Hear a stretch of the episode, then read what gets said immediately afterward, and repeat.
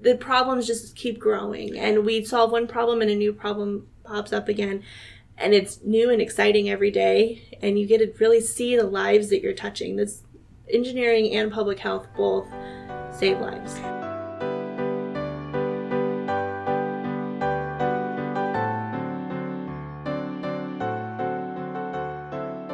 Welcome to the Complete Engineering Podcast. My name is Carl Vogel, and at the time of this recording, the outbreak of the novel coronavirus, COVID 19, has become a big public topic around the world, uh, especially in the area of public health and safety.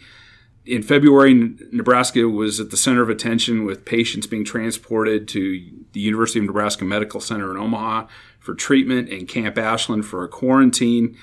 And it's not the first time that UNMC has been in the international spotlight with patients infected with Ebola being brought to the biocontainment unit there in 2014. The University of Nebraska Lincoln College of Engineering is playing a key role in evaluating the processes used to transport patients especially by the Defense Department and the Air Force. Today, we're talking with Terry Stentz and Kelli Herstein. They're faculty in the Durham School of Architectural Engineering and Construction, and they have recently, uh, in the last few years, done uh, some work on a study with the Air Force's Airborne Biocontainment Unit involving the uh, transport of patients who have been infected with an infectious disease.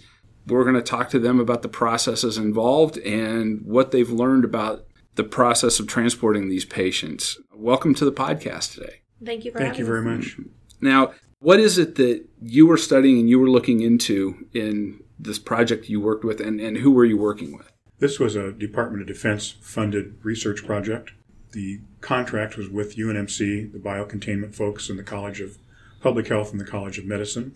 And the whole idea of this study over a one to two year period was to evaluate the performance of the transport isolation system in terms of a whole series of parameters to make sure that, that 24-7 this type of um, evacuation and transport of highly infected patients could be done and be assured that it would come off the way it's supposed to, to perform. And so our part was to play the human factors, ergonomics, and safety aspects, crew performance for that particular exercise. You guys are both occupational safety, ergonomics, human factors experts. What things did you draw on from that experience in these projects?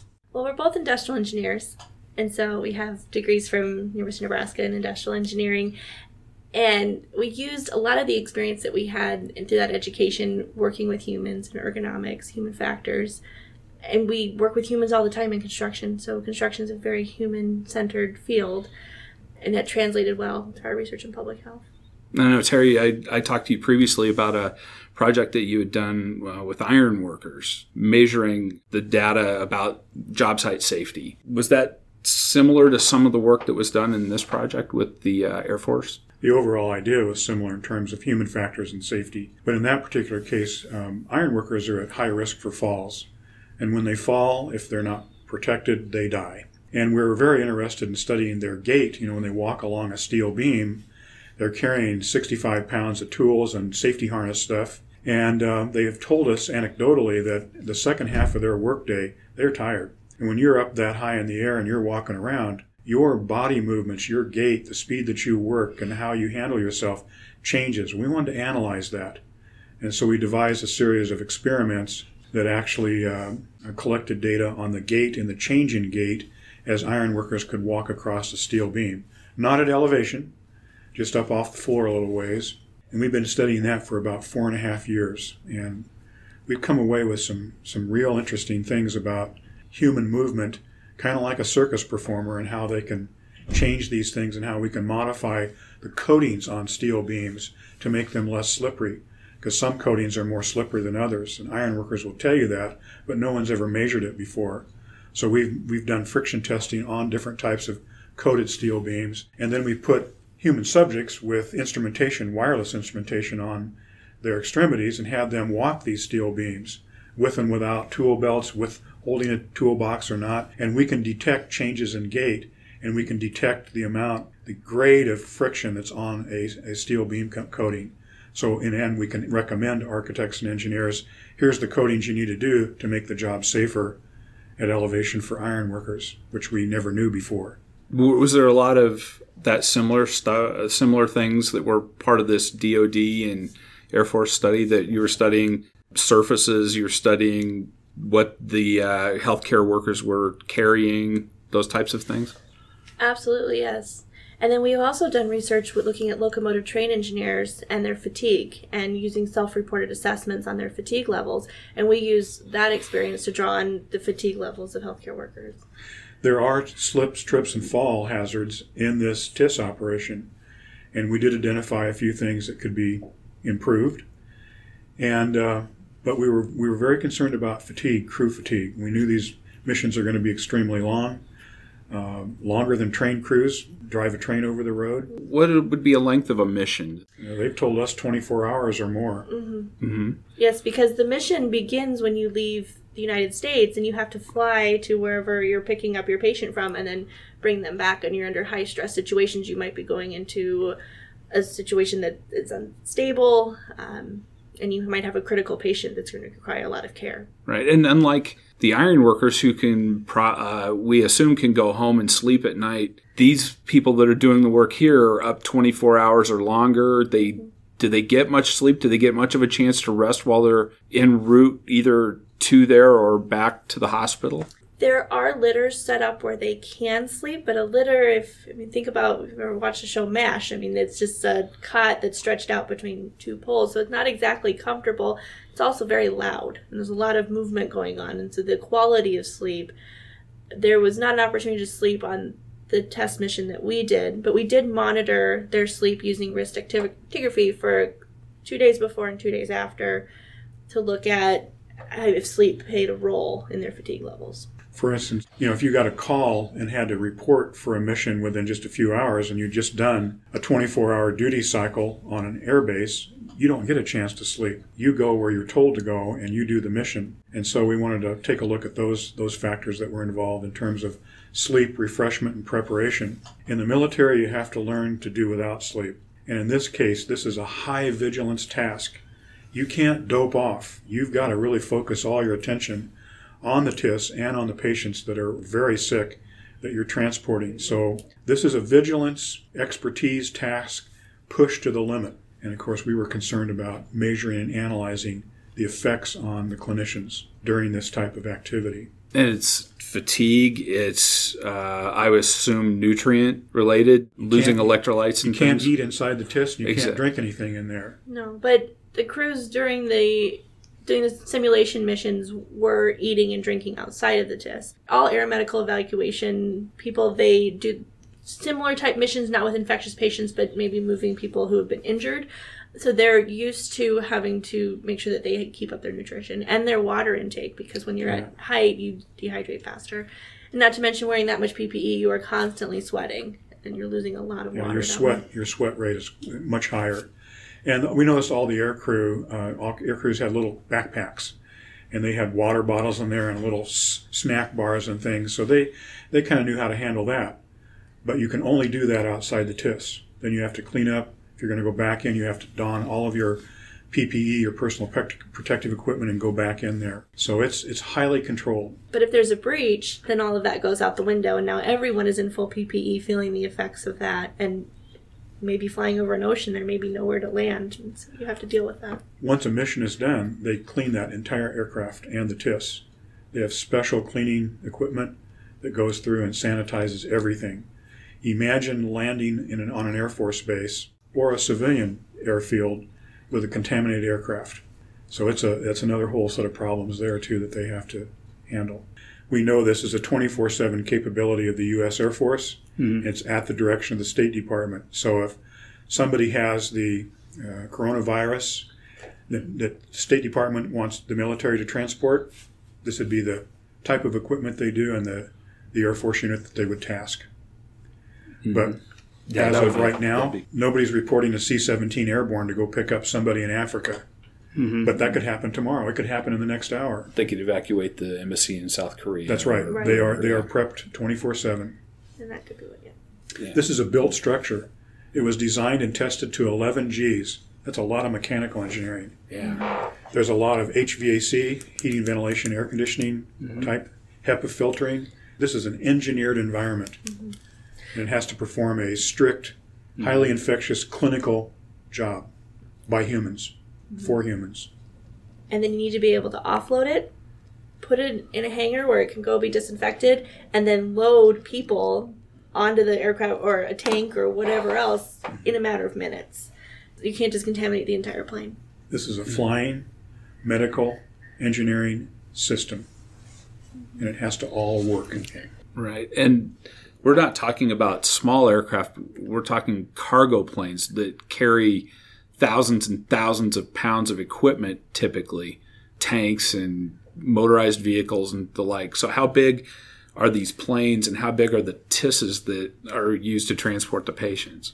Well, the C-17 is the next the next largest aircraft would be a C-5 Galaxy, the one with the big nose that opens up. So we're talking about a very large transport aircraft that needs quite a bit of runway. The TIS units themselves are about 20 feet long, mm-hmm. maybe 8 feet wide, and maybe 7 feet tall. They are kits that can be disassembled and reassembled. They are transportable in the racking and rail system inside of a military aircraft. And uh, once you load those in the aircraft, it fills up pretty much the entire cargo bay. There's not a lot of room to, to move around. And all of the powered equipment, the air handling, the air filtering, the electrical, the electronics, all of those things is on the outside of the TIS. So you have this rectangular box envelope with all of this stuff on the outside, uh, once again, the boundaries are really important to maintain. It's a difficult built environment, very much unlike most of what we're used to seeing in construction, except in the biocontainment unit at the hospital. And then you have to say, this is what if we had to do that portable? What would you, what kind of a structure would you have? Mm-hmm. How could you knock it down and build it back up? How could you clean it? How could you transport it from one place to another? How could you store it for a long period of time and then bring it out on a moment's notice, put it together, load it, make sure it all works, and go airborne? This is a, a real performance trick, and that's what the Air Force does. Did that inform maybe some processes that the Air Force is using, and what kind of recommendations did you make? From our end, probably a couple, three recommendations. One is how crucial training is train, train, train and uh, one thing that, that is a concern is that when you have a military team that's trained uh, to be able to deploy like this on a mission, uh, they have to have continuity. And in, in the military, you get transferred all around. So training is a huge issue.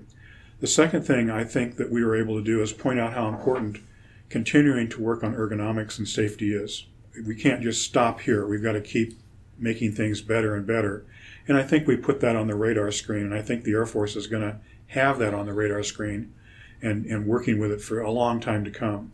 Probably the third thing uh, we showed was that um, vigilance was pretty good. It wasn't perfect, but it was pretty good. We learned a lot about that. And secondly, that the biomechanical stressors on uh, crew members was somewhat moderate, but some of the patient handling put a lot of back strain, a lot of shoulder strain on these folks. And you, you don't want these highly trained people to be injured. They've got to be able to perform. And so we pointed out some things that could be done there in patient handling and maybe future modification of the TIS that would make uh, the biomechanical stressors less. Kelli actually got to observe a mission. You were part of a, a flight mission that, yes. that was a simulation. Tell us about that mission and what you observed. Yes, so it was very exciting. Um, I got to fly with the aeromedical evacuation team and our partners, uh, UNMC, and observe what was happening and do testing mid flight, which was pretty exciting. We had uh, simulation patients, and so they were, we had real humans and we also had some mannequins, and so simulating different scenarios that could happen. I'd never been on a military aircraft before, and so this was a new experience for me. I had been to Offutt a few times, but going to another Air Force base, seeing the rows and rows of C 17s, just understanding how large those aircraft are. And you go to SAC Air Base Museum over in Ashland, and those are some pretty impressive aircraft. But then you go see a C 17, it's a whole different ball of wax there. But these teams are really dedicated to what they do, and they're highly specialized. They were really happy that we were there doing this research. They had a lot of really great feedback we were able to give some really solid recommendations that we think will help them. But it was pretty exciting to be able to do that. I will say taking off and landing without any windows is definitely a thrill, mm-hmm. but it was exciting. trying to recall, Kelli, did the mission start at Offutt or start in Charleston? It started in Charleston, flew over the Great Lakes just to add some more time, because it's only a, I think, a four hour flight between Charleston and Offutt. So we spent about, I think it was about eight hours just kind of moseying around the Great Lakes. I got to go up in the cockpit, look out the window, talk to the pilots, um, just kind of see flying in a whole different perspective. Also looking at how the pilots are able to sleep mid-flight and talking to them, giving them some recommendations on, or just learning about how they do these long haul flights because this is very common for a C-17 pilot to fly all over the world on long haul flights. And then on the way back, there were some storms coming in, and so we took the direct route home and ended up having some turbulence, which was great because, well, it was a little scary, I will say, to be on a cargo flight during turbulence, but to be able to have that as part of our simulation and see what, what's kind of a worst case scenario that could happen, um, simulate some power failures. Landed in Charleston, ended up having some bad weather, and we got stuck on the plane for about an hour and a half because of a lightning storm. But it gave us the opportunity to spend more time with the aeromedical evacuation team and decompress and figure out what, how we could make good, best suggestions. They eventually landed at Offutt, offloaded patients and, and dummies or mannequins, and then they went airborne and flew back to Charleston. So it was a, like a round robin. And Terry and a team from the Med Center met us uh, on the runway at Offutt to observe the offloading and to make recommendations for EMS. These recommendations, have these recommendations been received from the Air Force? Were, were they surprised at some of the findings? And what, what was the reaction, I guess? I think the Air Force's reaction was very professional. Yeah.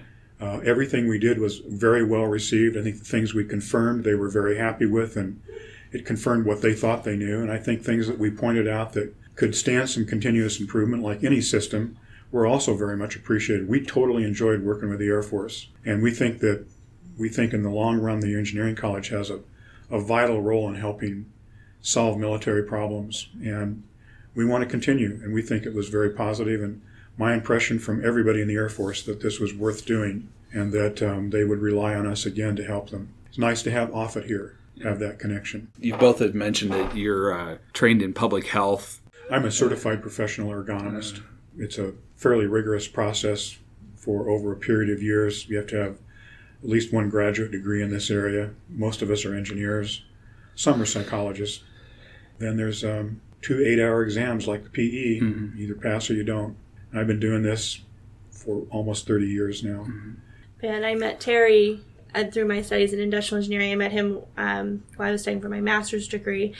And he's really been a tremendous mentor for me, got me interested in public health. And I'm now studying so that I can be a certified professional ergonomist, which is quite the journey. Uh, it's going to take me several years to get there. But without his leadership, uh, I would never be where I am. Mentoring, mentoring, mentoring. That's one of the that's a key thing here. But for students who are interested in engineering, what would be the advantages of going into a public health field for them as engineers?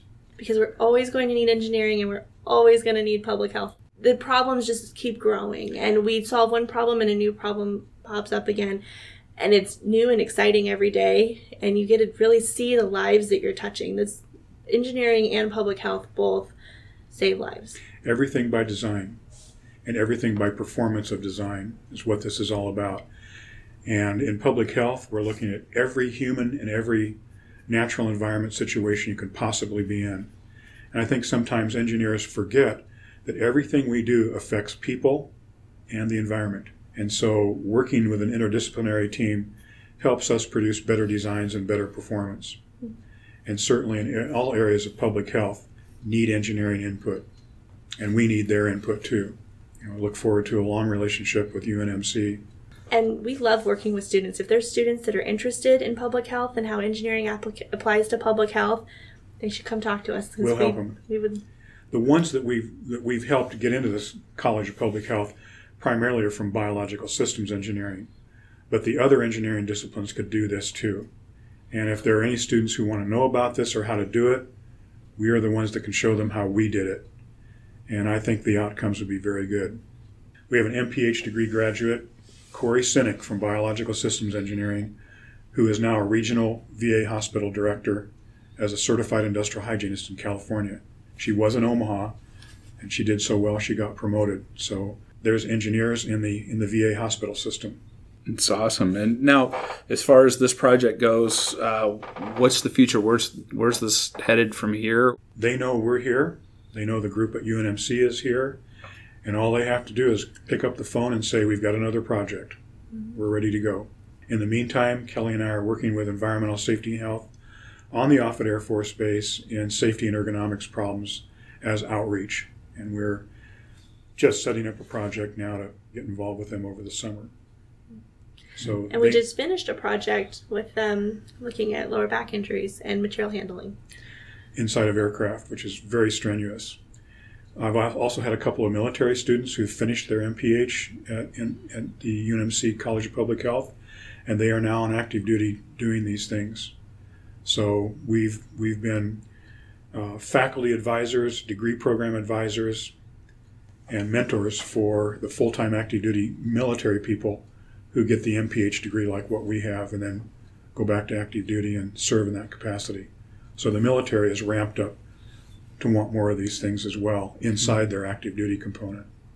Well, thank you, Kelli and Terry, for, for coming by and talking about this and, and sharing the work that, that you're doing that can be life saving around the world, uh, especially helping our Air Force.